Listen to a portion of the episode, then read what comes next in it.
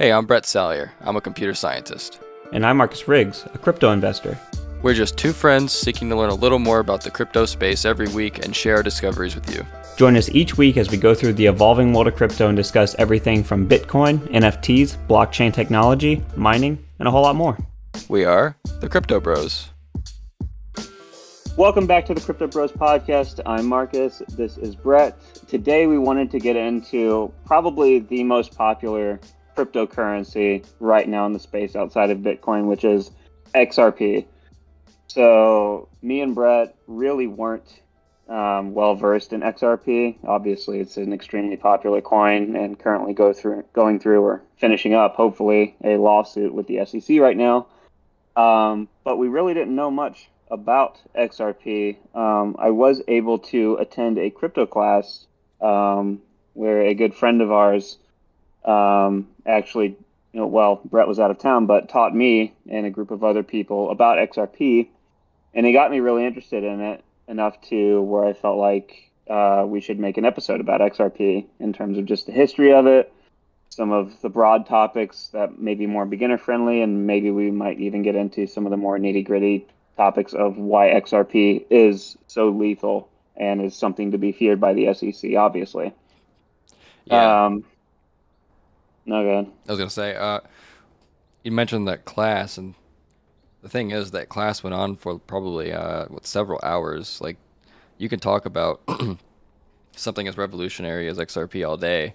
Um, unfortunately, we're gonna do our best to try to summarize sort of the highlights of it um, in this shorter podcast.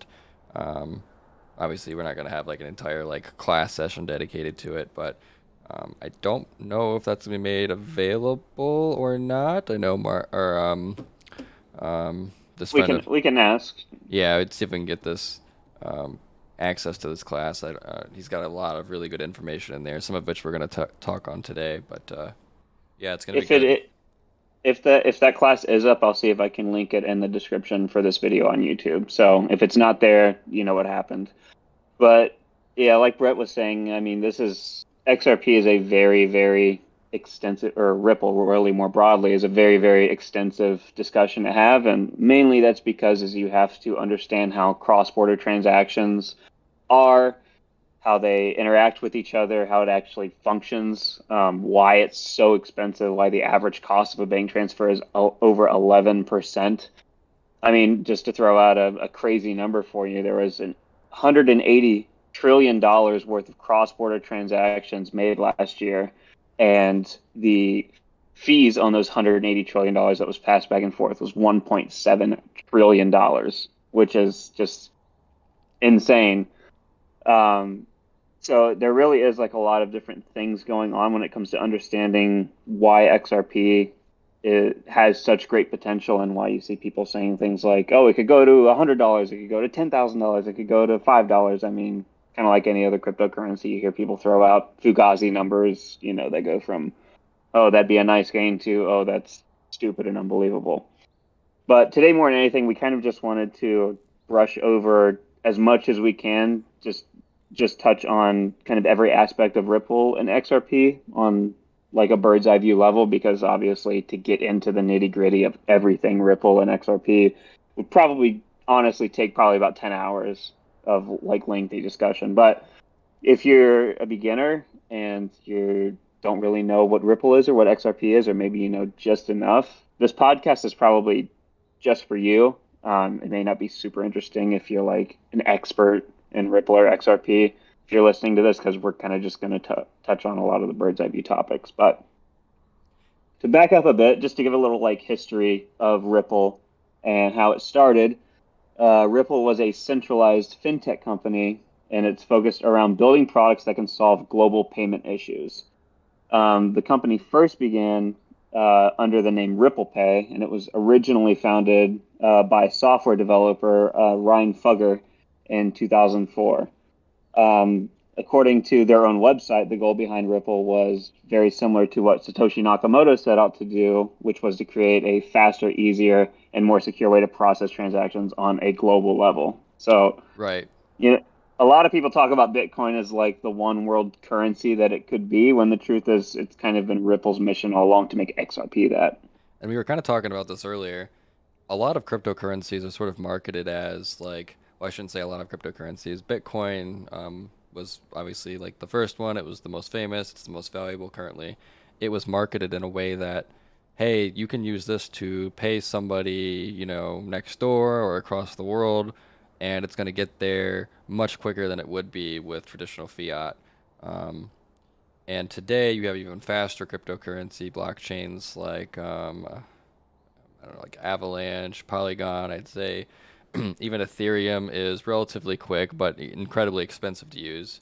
Um, all of these cryptocurrencies can do global. I say global payments. You can send cryptocurrency back and forth between people, but there is something special that XRP is addressing. It's a very um, specific problem in the global payment industry, and um, that's what we're going to be talking about today. Because if if if it's no different than like Ethereum or or um, faster blockchains like Polygon or Avalanche, etc., um, what's so special about XRP? Like, what does that give you as opposed to just any other cryptocurrency out there? Because you know, like, what's the difference? Like, I'm just sending you money, right? Like, is, that's basically it. You know, is there any more to it than that? And there is. There's there's a lot more going on behind the scenes that that uh, Ripple's addressing, and a lot of us are never actually going to really care about because it doesn't pertain to us in our everyday lives for the most part. This is more uh, aimed to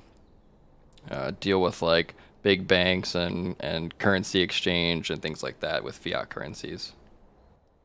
Right. A lot of you know, like 99.9% of the time, like the banking transactions that we deal with, or even the crypto transactions we deal with, are either like from domestic bank to domestic bank, or they're just from like a, a wallet to a wallet. Whereas what Ripple's trying to address is really, I mean, about as big as you can get. They're trying to address the global payment system. Like their interest is not in moving money, you know, from, you know, Iowa to Ohio. Their interest is in moving money from the United States to India or from Russia to Germany, you know, or from England to, you know, Italy.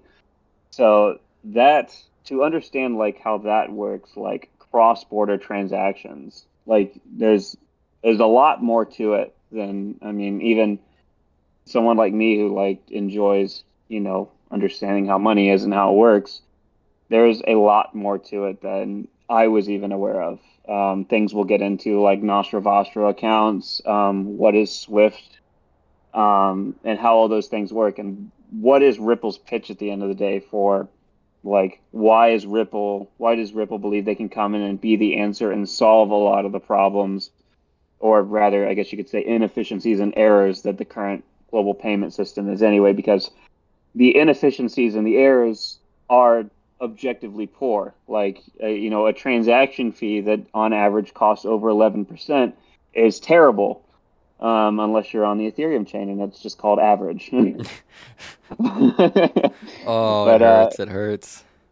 Yeah, but I mean, and you know, outside of the 11% transaction fee, I mean, the error for the for these transactions, the error rate, the chances that a transaction will go wrong is 5%, which is like a massive amount. I mean, even 1% really is a huge amount, but the fact that it's 5%, we were talking me and Brett were talking about that idea, you know, just before we started going. You know, I mentioned that there was 180 trillion dollars you know, passed back and forth every year. If you just for some quick math assumed, you know, that 5% of that 180 trillion, you know, got mixed up somehow in error because we have an error rate of 5%, that's $9 trillion. And then you throw on top of that the actual transaction fee for that $9 trillion.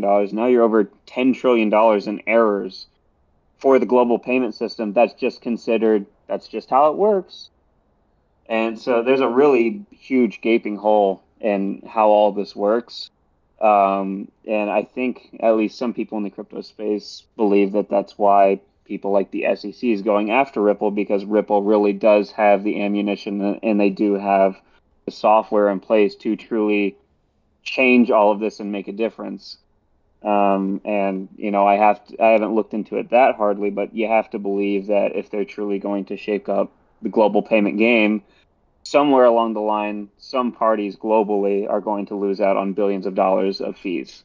and I'm sure that has many, many, many certain parties, domestic and otherwise, uh, extremely concerned for the bottom line of themselves because of the threat that Ripple presents, and that's at least from the arguments I've heard, that's what many of the um, you know crypto enthusiasts for XRP believe, and that's why they believe the SEC has gone after them. Yeah, I mean, for the most part, and from what I've heard, XRP is Ripple is pretty much locked and cocked and ready to rock. You, you know, they've already got banks on board, software's in place, everything's ready to go. They just need to get all this stuff cleared up in court, and you know, this is this court case that they're dealing with is going to have large implications um, to cryptocurrency as a whole. But uh, um, yeah, it's it's going to be interesting. So as soon as this gets through, you're going to have uh, a much more efficient way of of uh, transactions between between countries, uh, between banks, um, etc. So it's it's going it's going to be pretty amazing. Not that I'm going to be able to see it firsthand in many cases, but uh, yeah, it'll be cool. Yeah, we have our. I don't think I don't think you're in XRP. I personally don't have any XRP, but that's because we are in some other extremely juicy projects, such as uh, Zeta Capital. Um, but I would definitely like to have some XRP in the future, should I get some free cash to do so. But to understand, you know, why Ripple, you know, what what is Ripple's pitch basically, and how are they going to fix the inefficiencies and errors um, that the current global payment system has. To understand that, you kind of have to understand, you know, how they plan, how they would plan rather to function under their own kind of SWIFT system, and then what is the current um, system for global payments. So the current system, the reason there's so many inefficiencies, the reason that you have over 11% on average uh, bank transfer fee and you have a 5% error rate is simply put, there are just so many different cooks in the kitchen. And what I mean by that is, you know, say you have, you know, say you have family, you're in America, say you have family in London and you'd like to send them $5,000, right? In order to send them the $5,000, it's not as simple as, you know, going to, you know, say, you know, Chase Bank and saying, hey, I'd like to send $5,000 to so and so through this transfer. The thing is that there's a lot of corresponding banks between your bank and the bank that your family member who needs the five thousand um, dollars has. There's uh, there's a lot of middlemen involved, in, and um, those middlemen are called corresponding banks. So basically, how it works is is there's liquidity pools um, in both countries, and there are messages th- from one bank to the corresponding bank Which to another corresponding. What Swift is right. Swift is the the messaging right. protocol between banks and for anyone that doesn't know what SWIFT stands for, it's Society of Worldwide Interbank Financial Telecommunication. It's a mouthful. But more basically, how it works is with your five thousand dollars that you want to send, you know, Nana. If you want to send Nana five thousand dollars, it's not as simple as just going from one bank to another. It's basically a message system where one bank tells another bank, tells another bank, and then finally on the other side um, gets actually to the bank that your Nana is currently at and has their money at. So it's a messaging system that sends back and forth. And uh, the money that is between each bank are held in what are called Nostro Vostro accounts. Now, Nostro Vostro is actually Latin. Nostro stands or in Latin is ours, and Vostro is yours. So it's our money, your money, meaning the domestic money in that liquidity pool and then the foreign money, the money that's held over there. So in London, if you have a Vostro bank account that connects with America, it's going to have United States dollars in that bank account in London. And in Vostro, it would be vice versa. You would have, you know, whatever the British pound in an American bank account. And basically, when that $5,000, when the message gets sent back and forth that, hey, so and so has $5,000 and they want to send it to Nana in London, then basically it's just a messaging system, and the Nostro Vostro accounts basically have basically have an accounting book, to my understanding, and those accounting books say, "Hey, let's swap the money between us," and then the um, the actual banks that are intermediaries um, tell each other that this is about to happen, and then it happens, and it's basically just an accounting book, and then the money switched around without actually the United States dollar actually physically going over to the other country. It's kind of complex, and if it sounds really convoluted, uh, two reasons. One, uh, it's not that easy to explain, and two, it's freaking complicated. It is. It's it's and it's needlessly complicated. And Ripple's goal in all this, and, and before I get into the Ripple side of it, this is this is one of the reasons there's an 11% bank transfer, or uh, a little over 11% average cost of a bank transfer, is because not only does your bank get part of that 11%, but the corresponding bank in your own country gets part of that 11%. The corresponding bank in their country gets part of the 11%, and then the actual bank you're sending the money to gets yep. 11%. And, and to sort so of, it's all. Go ahead. I was gonna say to sort of like sum up one of the one of the like the biggest um, problems for for a lot of these like corresponding banks is is I'm gonna I'm gonna pull a quote from this article. It says to this day, corresponding banks are needed in the system to provide liquidity in different foreign markets, and they require pre-funded accounts to operate. So they're gonna have to have all of these accounts, you know, pre-funded with the liquidity, and banks who hold these foreign currency accounts suffer from opportunity costs uh, because of their tied up capital. So they've got all this money sitting in these accounts that just basically has to sit there idly, which means they because you know banks doing bank things, lending money out, charging interest, etc. They're not able to do anything with those funds. It's just got to sit there, not making money, solely for the purpose of exchanging assets. It's uh, it's a big problem. It's a huge problem, and uh, the inefficiencies of it are, are glaring. It's almost like a it's like a relay race with money, where it's like it's not as simple as just sending it across the track. It's you have to hand it from this person to this person to this person. And the thing is, the corresponding banks aren't actually touching any money. They're literally just sending actual digital messages, almost like like a like like signing a message on like your hardware wallet. All they are is sending messages from one bank to another bank to another bank. Like the only way that the money actually crosses borders without crossing borders is the fact that you have basically these liquidity pools in the Nostro and Vostro accounts on each uh, in yeah. each country that are able to ju- they're and they, they just go up and down like this like a scale. Um and it's just it's extremely inefficient and it's inefficient to the tune of 5% and not only that unlike crypto where we're spoiled with settlement times of you know at worst bitcoin blocks settle in like 10 minutes you know, with um, with overseas wiring, it can take up to five days to settle. Oftentimes, you know, and if yeah. if there's any if there's anything that we know, it's oftentimes like if you have somebody overseas, like family, and they need money, five days, five business days at that is a long time. Which is crazy because, yeah, three to five business days, it's it's insane. Like in today's world, where you have pretty much every all communication is instant the one thing that you would expect to be instant is, you know, cash transactions, which can be perceived as instant when really they're not. And that could be manipulated in several different ways, whether that's just floating money or, you know, doing something like this. But even but even this three to five three to five business days, like that's nowhere near instant. Like what, if you need money over there now, like it's not gonna happen. Well, a lot of people don't even realize when it, if you deposit a physical check, like the fact that it hits your account, that's actually money being floated to you because a lot of people don't know it takes two or three business days for your bank to actually correspond with the bank the check came from to actually correspond that the money's even in the account, which is why oftentimes if a check bounces, you only find uh, uh, you only find out about it two or three business days later, and it gets taken back out of your account.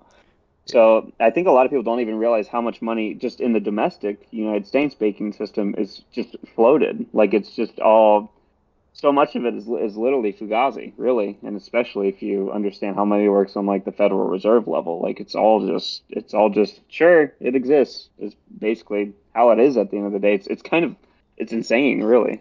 Yeah, and the thing and the thing is, um, XRP is great for a lot of things. Um, I think it's a good buy just as an investment. Um, I think the, the the value of the XRP token is going to go up, especially once all of these um, legal matters get resolved. Um, but it's also great for for banks to become more efficient with cross you know cross border transactions.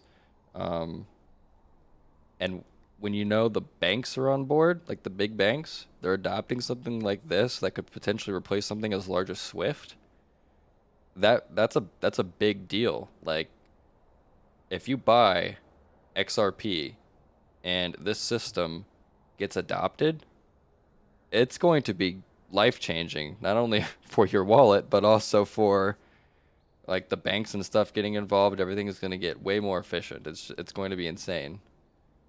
Right. Well, and the, and ultimately the pitch for the pitch that Ripple has is that they plan on taking the middleman out and they plan on taking all of the nonsense out between Nostro Vostro accounts and the and corresponding banks. And the way they can do this, to my understanding, is that they have Ripple has their own proprietary software that they can implement um, in different international banks in different countries. And the cool part is, is instead of having to send a message from this corresponding bank to this corresponding bank in the other country, and then to the actual bank, and then it finally settles, instead the plan is is to use XRP as a conduit between all the countries, where the messaging system is the passing of the cryptocurrency, and then there's the actual settlement of said cash in the other country.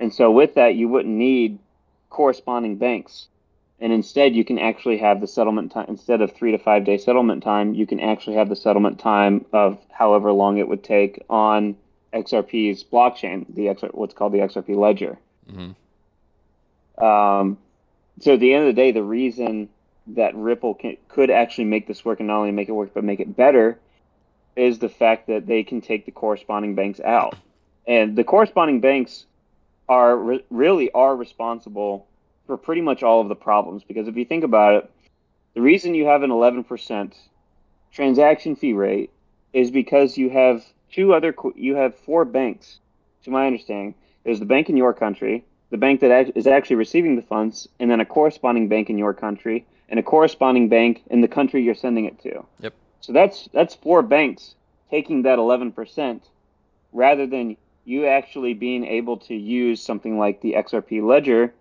to basically send money cross border, or at least to have messages send cross border, say between two countries, if you wanted to.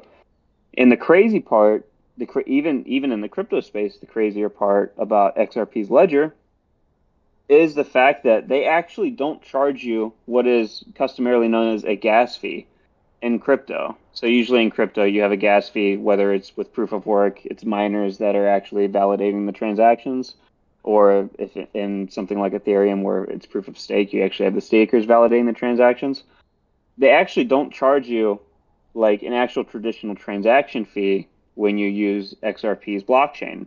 Instead, they actually take a tiny little portion of the XRP that you sent and they burn it. Burn it. Yep. So and so so the hundred the hundred billion supply of XRP is actually deflationary over time. Now, it's an extremely small amount that you're burning, and some mathematician ran the calculation on it, and it would take about 70,000 years to actually burn up all of the um, XRP, all of the 100 billion. So it's not like it's burning at any rapid rate, but the point is, is over a, you know, 10 year, 20 year time horizon with XRP, you will notice a somewhat substantial burn amount.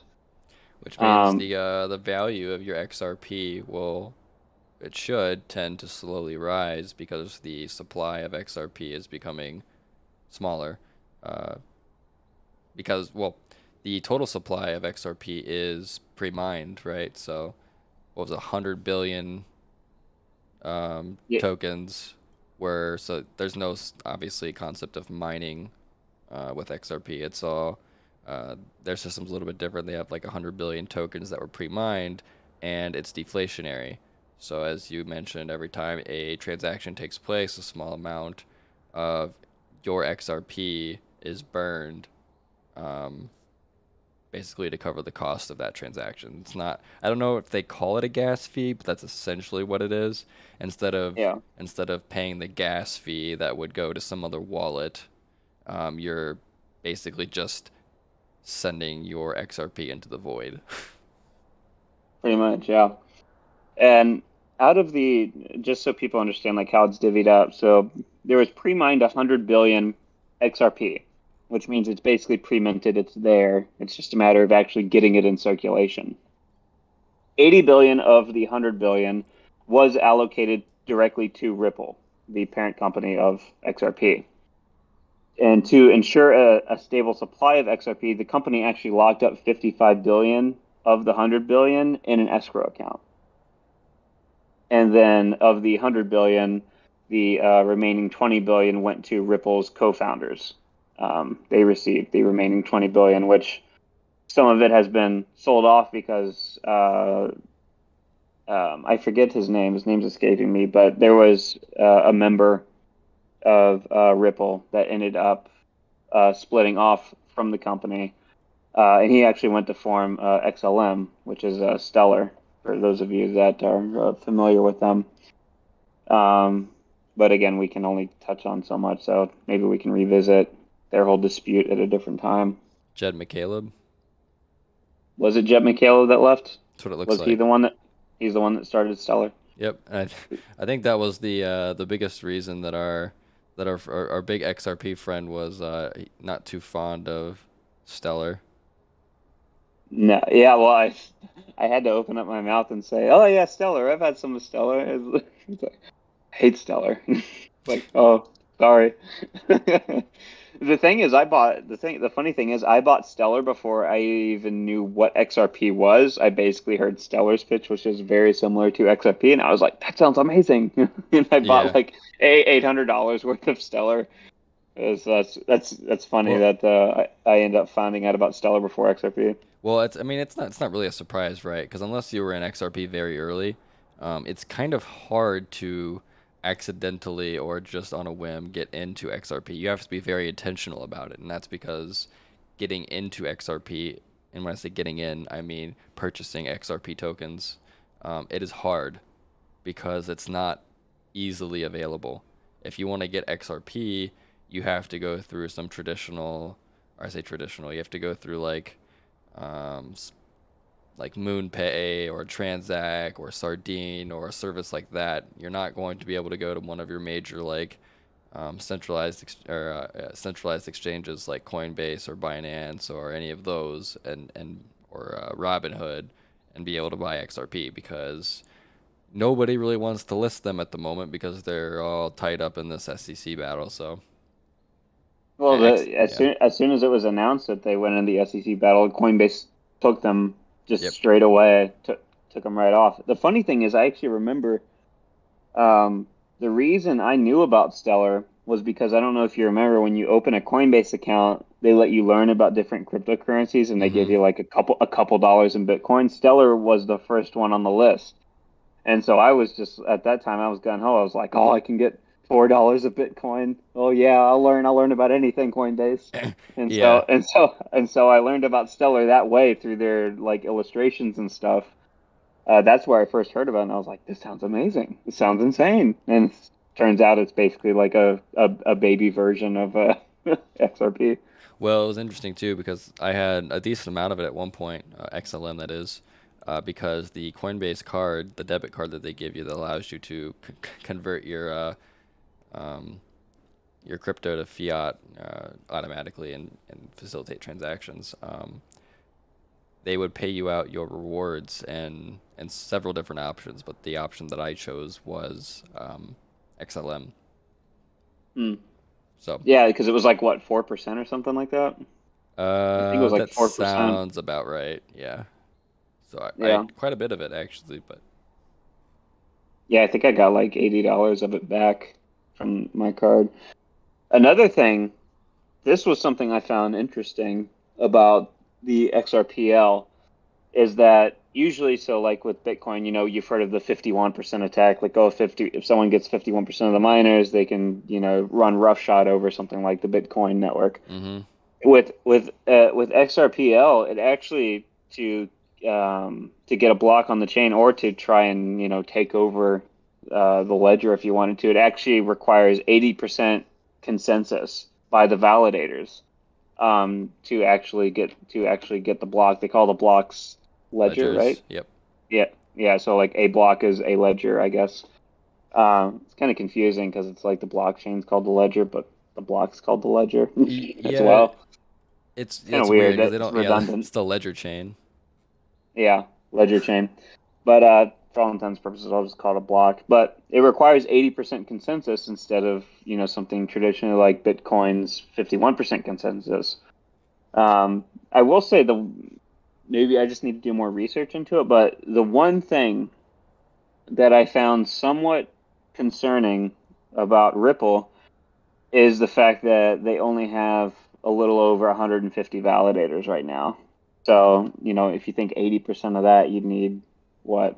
It'd be 120. You need 120 validators if there's 150 to gain control. Granted, it kind of it makes it harder to take over if you need 80% of them instead of 51%. But I don't know, just like 100, a little over 150, it just doesn't seem like a lot to me. You know, in terms of decentralized.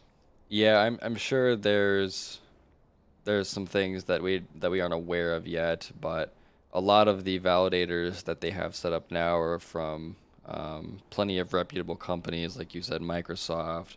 Um, there's some big universities out there that have set up validators. Um, it would, even though it is 80% that you would need in order to, you know, sort of win win over consensus, um, it's still going to only require a small amount compared to like other blockchains, you know, because you have 51% for like the Bitcoin blockchain is going to be a significant amount more, although you can't really measure it in terms of like validators with Bitcoin because of the proof of work algorithm. So you're going to need 51% more hashing power, is what that means. But with XRP, you just need like individual units that are considered trusted. Um, so you know, not not that many. It's 150. You know, Yeah. 80. I don't know. I don't know if there are any other proof of work or even proof of stake blockchains that have this feature that the uh, XRPL does. But um, what's really interesting about these ledgers or blocks that they that they call them um, is that they literally have the entirety of the ledger of the blockchain uh, in each block and they hash it into the block and then they also hash the transactions themselves that they're looking to hash on the block as well and my suspicion is may, uh, maybe someone can clear this up but my suspicion is is because actually the first 32,569 um, ledgers that were put onto the chain were actually lost um, and so if you actually go back to the beginning of xrp's ledger you actually see the first block is actually number 32,570, which is kind of interesting. So I'm curious uh, if that actually was the reason that they have the entirety of the ledger in each block is because of you know that concern they had of losing everything again. Honestly, I'm not sure why other blockchains don't do this as well, but you know, I think it's different because with Ripple, they have to think ahead as to what they're actually trying to use this, you know, this public blockchain for. You know, they have to use, they're looking to use this on a global scale. Obviously, you can use any blockchain on a global scale. But the point is, is they're looking to run, you know, 10, 20, 50x the amount of transactions through this that something, you know, like the Monero chain or something like the Litecoin chain is going to have run through in terms of just raw number of transactions. So I'm wondering if they do that as just a safety precaution or something else. Yeah, I'm not sure. I mean, the XRP the XRP Ledger actually has some of the sorry, their their website talks about some of the different attacks that can happen with their consensus um, mechanism. Um, one of them that they talk about is the Sybil attack, which involves basically trying to run a large number of validators and then convince others to trust those validators. So I'm not sure what what they mean exactly by trust. Um, apparently involves human intervention. So there must be some sort of like vetting process for like who can like actually stand up a validator and have it be legitimate, Mm. considered trusted. Um, so maybe that's that's where it's at. It's like one individual just can't go out there and throw up 80% more. Just you know, throw up a whole bunch of virtual machines, such that there's 80% more nodes or 81% more nodes running um, than there were previously, or at least Well, they- you you you wonder why if that's you wonder if that's why a lot of the validators are run by corporate companies like Microsoft, for example. Yeah, that's that's starting to be what I'm thinking. Um, a lot of because big reputable a, companies with good intentions. Because there's other like what when uh, there's other blockchains that it's much more accessible for like if a person had enough capital to get in as a validator. Like remember me and you what was it like two years ago or something? We were looking into uh, running Cardano, um, I think. Yeah, it was Cardano. We were looking to run like a validator on it because we saw basically like the dividend that you make back on Cardano. The thing is, is it, I think it costs like what I don't know. It was like fifty thousand dollars or something that you needed to like truly set it up. I think we looked at others too. We looked at uh, Ethereum as well, or no, not Ethereum. It was something else. But anyway, on other blockchains, you can run validators if you just have you know twenty to fifty thousand dollars you can probably get yourself started. You just need enough to you know enough capital to get going but it doesn't seem that straightforward with um with ripple's validators. Those yeah. these are structured differently. It looks like what i'm reading online is that this says it says that they publish a signed list of recommended validators including trustworthy and well-maintained servers run by the company industry and the community so it looks like there's a there's like an actual list that is read by the by the validators so that they know like which ones are going to be trusted and this list is curated basically by Ripple themselves. Okay. So, so maybe maybe technically anyone could attempt to want to run a validator, but at the end of the day like they're going to get kind of visually audited and their background's going to get audited by Ripple to make sure Ripple considers them like a they authenticate them basically as a as a good validator that can be trusted with transactions. And I can only imagine like you could probably theorize like okay, well, what happens if you know Microsoft decides to go rogue or something and they have 80% of the validators out there and they just they want to just for whatever reason they had like a dispute with Ripple and they just aim to take them down whatever. Uh, all the legal ramifications aside, um, it looks like if something like that were to happen, Ripple would immediately know, and they would probably just immediately revoke their trusted access, if that makes sense. Yeah. So like well, continuous I'm reading, audit, auditing. Hmm. Yeah, I'm reading here on the uh, Ledger's website it says that if too many participants are unreachable or misbehaving, the network fails to make progress rather than diverging or confirming invalid transactions. It says confirming transactions does not require wasteful or competitive use of resources, unlike other blockchains that use obviously proof of work. So, if if it comes to it, and the network is misbehaving, or it seems like there's like a validator attack, like a 80% attack trying to come online, the the blockchain can literally just like stop in its tracks basically. Like it just comes to a pause if it sees that that's what's happening. And my guess is is i'm sure there are a few people in the higher up of ripple that can basically just you know turn the key and say hold up got to get it right. We see validator whatever. 157 is trying to do is attempting to do something you know not not above the belt. And this is something we were talking about before we went live um, 150 validators or a little more than 150 validators does not seem like a lot and that's because you know compared to other blockchains it's not. But this is probably why because they want to make sure they have a very i don't want to say exclusive but um, rigorous you know trust process where they're bringing on people they know have good intentions they just want to you know contribute to the to the cause. Maybe they want to do some of their own like R and D. Maybe they just believe in the project, things like that. But 150 um, validators that have been chosen specifically. They have good background. They can be trusted, at least for now. They put this list together, and this is what they are talking about. If you go to their website, they're talking about validator overlap requirements. That is, that is talking about how they need to have about 90% overlap. Um, like not not only that, but validators don't make money unlike other chains, which is probably another way that they vet out people that are just looking to make a quick buck. I mean, you know, I'm sure for Microsoft purposes, they're probably using a validator for maybe R and D purposes for possible back end things that they may they may try and do with Microsoft later on. So I think just the fact that validators actually don't make money, you know, vets out quite a lot of people that are just like, well, if I can't turn a quick buck and you know cause some mayhem, then what's the point? Yeah, that's true. I mean, well, I don't know, because you could. There's also the argument where it doesn't matter if you're if you're not in it for like if you're not getting like mining rewards or anything like that because it's much easier. Like with Bitcoin, it's the 51% attack is pretty improbable because the amount of money you'd have to put in the miners to overcome 51% of the hashing power is just so high. Here, assuming you somehow manage to get trusted and have 80% of the, the power, and maybe that's maybe that's something they protect against. Maybe they maybe they will not physically let one entity have 80% of the validators.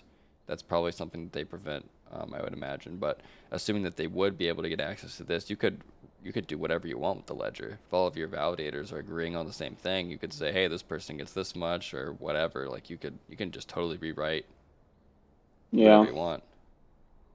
But. You have to, you have to also wonder how um, quantum computing could possibly hack this chain on a global level. Like that that might be the single biggest concern over a 10 to 20 year time horizon. Should this actually work and they make partnerships with many many countries to actually use XRP as as you know the the conduit back and forth between countries, like what if you could have something like a quantum computer actually hack the blockchain or hack you know hack some of the biggest wallets in it that maybe you know Ripple wallets. So that's another uh, thing. Yeah, quantum computing has a lot of different implications. I don't know if it would be able to like just rewrite the blockchain because basically what it would have to do is this quantum computer would have to be able to basically hack into every validator, assume control over it somehow, and then it's basically like a botnet. It's all they're now all, you know, validators that are that were initially assigned to other companies but have now been taken over by this quantum computer hacker.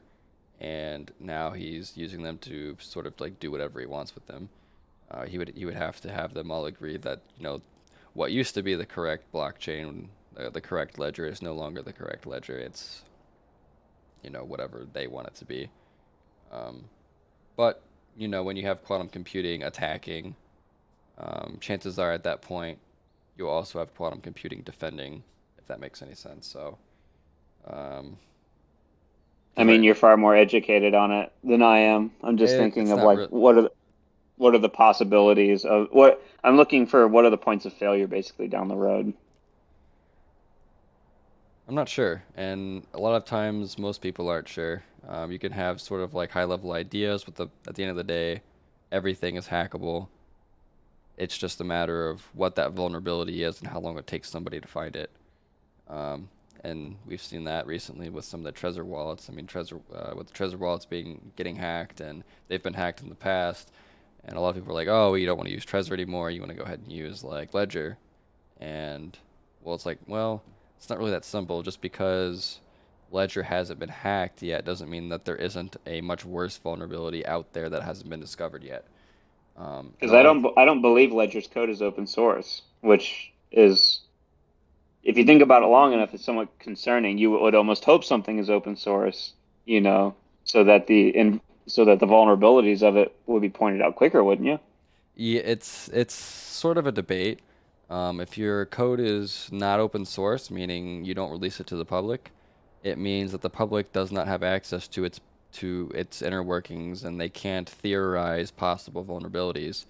On the flip side, if it is open source, there's probably way more white hat hackers out there than there are black hat, meaning there's a lot more good guys. And the good guys are going to find the exploits and they're going to either patch it or they're going to alert the company of the potential dangers of the code that they've written. Um, it's just a matter of which happens first. The black hat does the black hat um, exploit this vulnerability, or does the white hat um, you know fix it first. And it's a it's I'm, a race. Yeah, personally, I'm more of a fan of of open source, um, but at the same time, uh, just because I tend to agree that if you have an entire a, a global community of people that are constantly vetting your software, um, I think it's going to come out better in the end, especially since a lot of it's volunteer based. Like you're not paying the community to help patch your work, so you're getting an entire world of people, professional software engineers, people that want to help and make a difference, help you make your software better, and it's not costing the company anything more than what they had before, or what they were paying before. So, and and, and if it's closed source, you may have vulnerabilities that exist in your code base for years and never find it. And getting it fixed may take longer. Hmm. Yeah, that makes sense. I, I believe I, I believe XRPL is open source. It is. Yeah. The XRP Ledger is open source, which is why they have a wonderful website with absolutely everything detailed about it. Like they've got all the concepts outlined, how it works under the hood. They've got um, references, tutorials. I've seen Python interfaces for it. It's uh, it's actually pretty amazing. And at this point, if you have a blockchain that's been oh, that's been out as long as the XRPL has, you would theorize that it's been if it's been open source for what literally a decade now, like it's pretty airtight at this point. You would think, at least I would think. I mean, you're you're more the code specialist. I'm not. Eh, it's hard to tell. I mean, that is that is a good Wouldn't you- point. Wouldn't you think the longer something is open source, theoretically, the more secure it gets over time? Uh, not necessarily. The core, the core of it will certainly become stronger, but as you introduce more features, every feature you introduce is going to potentially have its own vulnerabilities that could that would need to get patched somehow. And Mm. um, with Ledger, it's not even really, especially when it comes to global banking with Swift and cross-country transactions, it's not even really been used yet. And not a lot of people have access to the asset because it's not listed on any of these centralized exchanges. So basically I'm saying is it's not it's not super popular yet. Like it's a it's popular amongst crypto enthusiasts, but it's not necessarily something that has been a major target yet because there's not a lot of there's not a lot of um, trading volume if that makes sense. There's not there's not a lot of assets that are actually being traded that are even worth hacking at this point. Right. Well, you got to think. Going back to what I said earlier, if you have enough, if you have enough parties, corresponding banks, that do not want Ripple to succeed, you have to wonder if there's some under the table dealings for some black hat hackers to basically put out possible bounties under the table to exploit this so that other banks worldwide would say, oh my gosh, the XRPL just got hacked and such and such money went out. I'm out. I'll continue using the current system. You have to theorize that some of that could take place.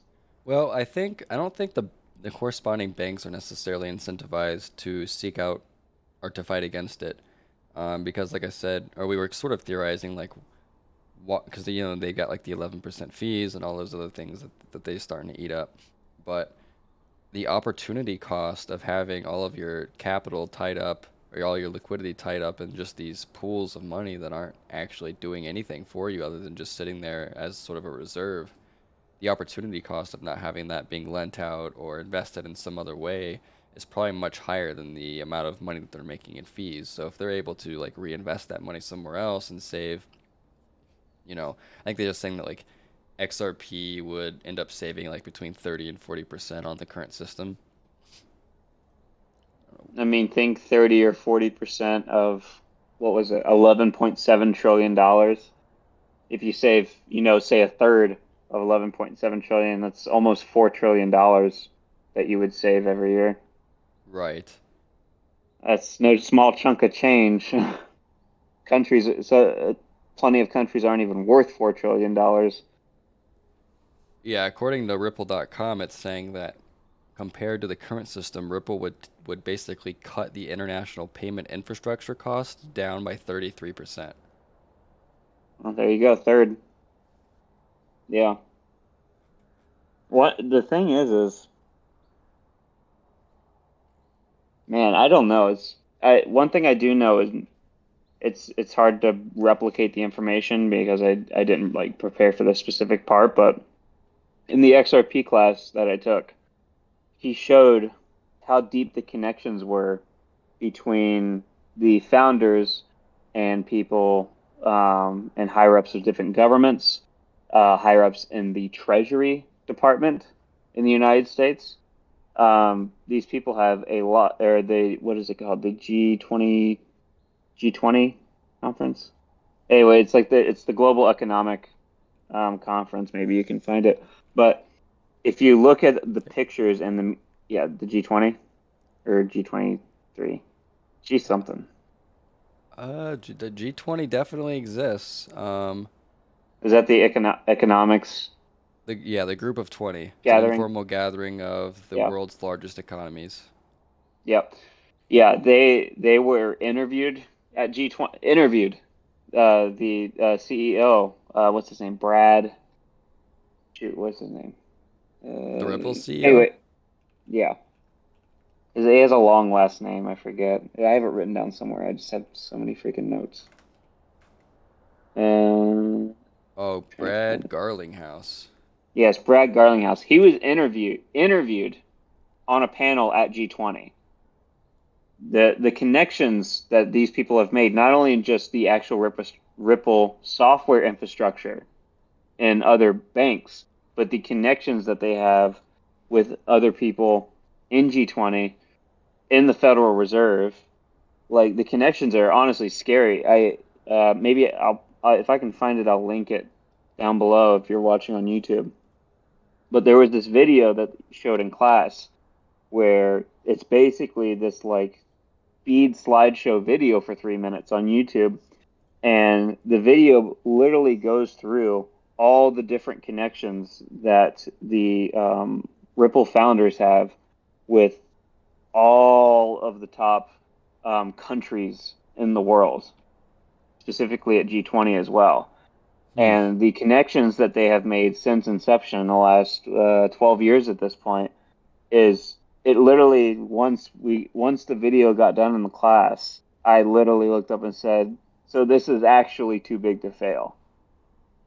It's, it's crazy. I, i'm i'm determined to find it. It will be link in the description. You got to check it out. It's it's almost scary honestly because it's got like it's got like illuminati vibes all over it.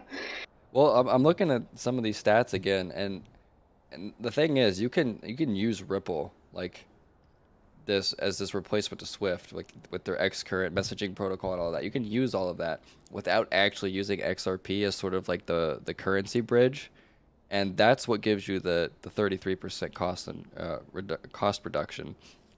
If you use Ripple and XRP, you sort of cut out the payment operations layer, and that'll take you down to about a 42% decrease in, in infrastructure costs.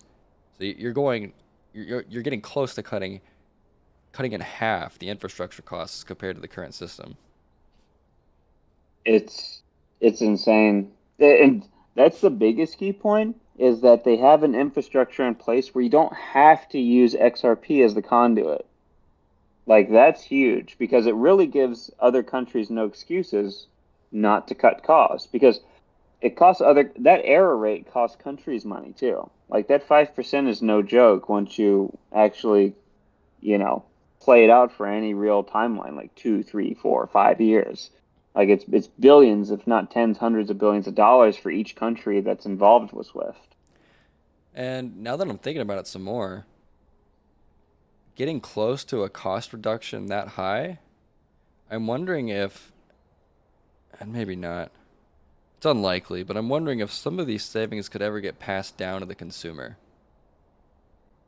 It's I it's nice to think about, but at the end of the day, you know, businesses are rarely going to pass down savings to the consumer. It's pretty much just hey, more money for us type of thing. But Well, I mean, the transaction fee aspect is directly related. Like I would think that would get passed down, right? If if you're in America and say America ends up using not only the Ripple software but also uses XRP cross border, if you're sending it to another country that's basically agreed upon that same thing, then you would think that your transaction fee on say like a thousand dollars you're sending is like what, why would it be more than one percent? Honestly, I mean, obviously I'm there's talking the, more the like- factor. I'm talking more like like uh, consumer goods and services. Like if you have like a big company that's Oh. trying to send, you know, money from, I don't know, like from the United States over to China for something that they need to produce something, and now the cost to send those funds back and forth are now much lower. They're paying less Hmm. money in fees for this type of thing. Now are they going to be able to market their their their good or service at a lower cost such that we can afford it more easily because they have they're they can pay less and stupid things like, you know, cross country fees. Well, you got to wonder if if the corresponding banks go away and they're not making that money, you got to wonder if countries are going to sit back and say, "We're kind of bleeding billions of dollars in here. Why don't we tariff money incoming into this country? Tariff the actual transactions so now you're almost like back up to that 11% to where they're like, "Listen, whether we're using Ripple or we're using Swift, we're going to we're going to squeeze, you know, what we can out of you on the transaction and because like think of it this way: what if what if Ripple's in place, XRP's in place? What if Tesla wants to send money to the uh, the Gigafactory in Shanghai, right? What if they need to send like another billion dollars over there for R and D or for producing more vehicles? Like, is China going to say, uh, uh, uh you got to give us our slice of the pie? Or is it just going to function as you would, you know, magically hope so, where it's just like, oh, it's it's just a one percent fee because you're using Ripple and XRP, or if it's, you know, are are you actually going? How much how much of this thirty three percent or this forty two percent is actually going to get passed on not only to the consumer but the companies that are sending money overseas to different plants? Yeah, that is that is uh I am not hopeful um that a lot of this would get passed out. Like like I said, it, especially if you're already used to paying some amount of money for something, it is not um it is likely that you're going to continue to pay that in some in some fashion, especially um especially when it's something s- s- tangent tangential to like taxes, you know. Like taxes I very will, rarely go down. yeah, I will say though, assume for instance like all the countries in the world got super greedy and they were like, we're still charging you 11% to send, you know, Nana the $5,000.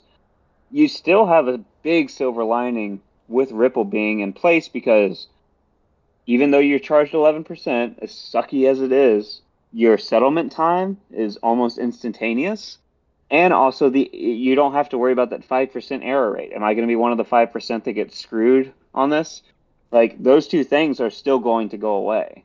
Yeah, I'm, I'm wondering what happens to the fees that were associated with those, you know, errored transactions.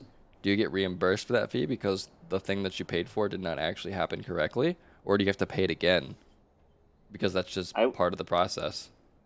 I would assume that it gets rectified. I would I would assume you wouldn't foot the bill for a banking error. I don't know. I've never sent money overseas, so I don't know. Yeah. In in any case, though, even if they end up taking their pound of flesh out of it, you know, you still have two silver linings of the error rate and still the settlement time. I mean, to be able to get like a loved one money literally like within an hour, just you actually putting your clothes on or or maybe you even wouldn't have to. And for a case of argument, putting your clothes on, still having to go down to the Walmart, still having to do what you would normally do to send money overseas, you can still get your loved one the money within an hour because once you've actually done the deed, it's seconds and it's settled. Like that's that's huge because you don't have those five business days, you know, and that would get many many people and many many loved ones out of binds or situations. That would have been absolutely epic when we were trying to purchase like suspect miners from China. Do you remember Oh, that? on Like you, uh, Alibaba. yeah, like when you're trying to like wire money to Alibaba so you can get like these stupid cheap like refurbished uh, Litecoin miners. Like that would have been epic. That would have been extremely nice because, well, still have to buy in bulk on Alibaba, unfortunately. Yeah, but now at least your thousands of dollars will get there instantly. True, be- because it because I remember we tried to buy some miners and it was like, hey, each miner's three hundred dollars less. Also, three hundred dollars shipping. like it was really high, and it's still high even if you try and get something like from China, like a China, like a miner that's in China off like eBay. Like you're still gonna pay two three hundred dollars in shipping to get it over here. Yeah. Yeah. I'm uh, I'm I'm definitely going to be involved in XRP at some point. Like Mark said, it's just I'm trying I, it's really hard to, to pull any money I have away from Zeta Capital because it's just so good. And while I have full belief that XRP is going to be the future, it's just ah, man, it's so hard to, to put money into it right now because this SEC case has just got it sitting Well, I'd say the SEC case is the opportunity, really. But I mean, It is, yeah, but there's not there's there's no like push for me to get in it right now. Right. Well, the thing is, with the other project we're in, if any if anyone doesn't know what we're talking about, uh, the last episode we did, episode twenty, we interviewed the chief communications officer of this project we're talking about, Zeta Capital. Um, so if you're interested in that, you can go check that out. But the thing is, is like throw any Fugazi. Know, it was like say a hundred dollars for XRP. You know, it's a it's like fifty cents right now. It's like a two hundred X over a three to five year time horizon, you're still going to make more money than a 200x, you know, off of the project we're in Zeta Capital than XRP because, you know, XRP is just, it goes up and, you know, it'll pump and then it'll dump to some extent and I'm sure it'll even itself out over time. But the project we're in, the numbers we're dealing with compound over time, which going up and and the price of the XRP, you know, coin is not the same as money compounding month over month over month over month. So that's really ultimately it's it's not that X it's not that I don't want to be an XRP. It's just the math is telling me, wait. Yeah, and I, I want I want to get in really badly, but and honestly, if it was a little bit easier, I might do it. But I'm I don't know, man. I don't know. I'm also not 100% sure how you actually th you could store it on your ledger. And by ledger, I mean ledger wallet. But I don't know if you can store it inside of MetaMask because MetaMask is an Ethereum wallet. Um, should be able to. I don't see why not. I mean, I don't use MetaMask anymore with the new update. The new update was poo poo. Uh, let's see. Oh, you have to add the Binance Smart Chain network. So it looks like Ooh, it the looks B like word. the B word. looks like there is a way you can do it, but either way, I'd I would assume so. I'd probably do it on my ledger instead. I know some other crypto people I've talked to. Uh, they said that they use. Uh, I've never actually used it. They use this uh, centralized exchange called um, Uphold Oh yeah, Uh, yeah, I've heard of that one. to buy XRP. Um, from what I've heard, all the all the word of mouth is really solid on it. I I've only tried the big ones like Kraken, Crypto.com. I won't touch Binance for obvious reasons. Coinbase. Um, I've tried some of those, but I haven't tried um, Uphold. But I kind of want to now, though, with the amount of word of mouth that I've heard on it. Um, i- in any case, though, if it's honestly, if I'm just throwing out a guess, if XRP wins this lawsuit, it will go bananas parabolic. I, I'm not even going to throw out a number. I don't know, you know, dollar, ten dollars. I don't know. It'll go parabolic, but I do believe it will because you're going to get so many traders coming in try to make a buck off of XRP. I do believe it'll pump, it'll dump, and then it'll come back up again to an equilibrium of what people at least speculate is its current value at that time. If I have to take a bath on buying it at three dollars or five dollars instead of fifty cents, and the project that we're in continues to work and continues to show the fruits of its labor that it has so far, I am perfectly satisfied with buying it at five dollars instead of fifty cents, assuming that the project that we're in works. So we'll see. Uh, it's it, you know there's there's risk in everything. There's risk in not getting in, and there's also risk in getting in. You just have to, you know, weighing risk management is its own thing that every person has to do for themselves. But I do believe that I'm making the right call by holding off, but only time will tell. I mean, I mean, if if this works, like I won't have to hang out with you anymore. I can get cool with That's friends. true. Yeah, So, you could literally just go. You could go buy like Chris Pratt for a day or something. I could, yeah, yeah. I could just buy all my friends instead of having to get with you. You know, get all the losers club. I wouldn't blame you, honestly. This guy. You guys see this guy.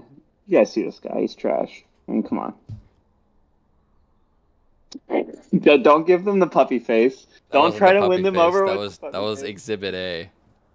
Uh, No, I. Uh, that being said, I do think that like between either of these projects, I don't think you could go wrong with either one of them. Like I, I think 100% you're making money with one of with either one of them, to, no matter which way you go.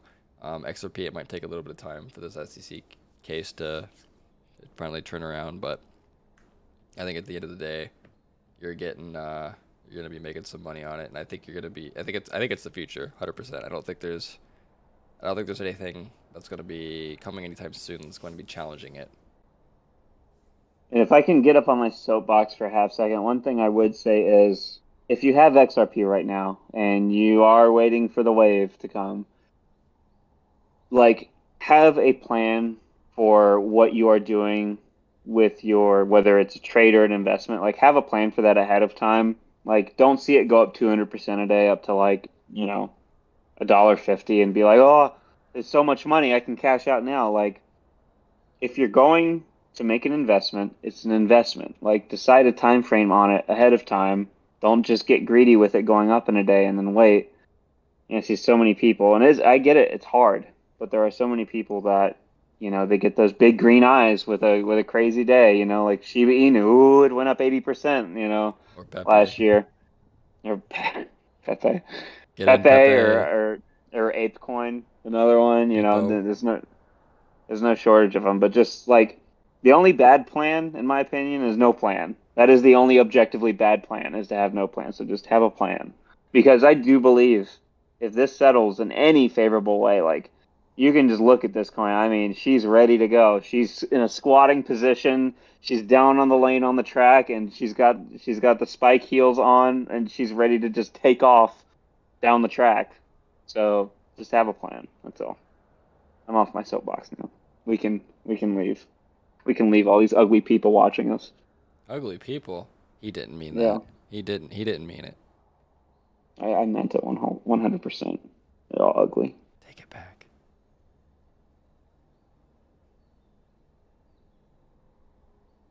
Take it back. If you're in Zeta Capital and you're watching this, you're not ugly. Okay. if you that, that's are not in Zeta. Capital, if you're not in Zeta Capital, um, what are you doing? Link down below for our referral links. Click, click the one that is mine. Then I'll just switch them. Don't. That's why I just say click the one that's mine. It's a catch-all. Listen. They should just listen. know which one is mine. Actually, since uh, since they aren't in Zeta, you are all beautiful people, and I believe you will make the right decision. no, no. No. You can't take it back now. You need to go click on my link because I did not insult you from the beginning. Listen, listen. Who said you get a link in the first place, buddy? I upload all this stuff. That's right. You I get no edit it. links. I could edit it. I'll sign you out. It'll I'll, be there. I'll, I'll, I'll attach the Crypto Bros Google account to my YubiKey, and you'll be Toast Malone. I could do that, and you would be out. yeah, but that's all we got. Again, it's you know, if you were looking to become an expert with this podcast off XRP, I'm sorry to disappoint you, but I gave you the disclaimer. We tried to hit on as many topics as possible, and obviously, if you listen to us for more than five minutes, we are not an expert on Swift. We are not an expert on XRP, and it's not financial advice. But you know, we are definitely going to continue to. I'm I'm definitely going to continue to read up on XRP and stay up to date with the case because I am interested in the case. Um, and maybe sometime in the future, I know there's a few people that we know that are very interested and very invested and um, XRP. You know who you are if you're listening. Uh, so maybe my hope is next time that we discuss XRP, because I don't think this will be the last time we end up bringing bringing, bringing up XRP. Um, we can do it with someone that's just as educated, if not much more educated on it than we are. So hopefully we can do that in the future. Yeah, more than anything, I just hope that whoever's listening to this is able to see the value in XRP beyond just the fact that we think it's going to go up in value.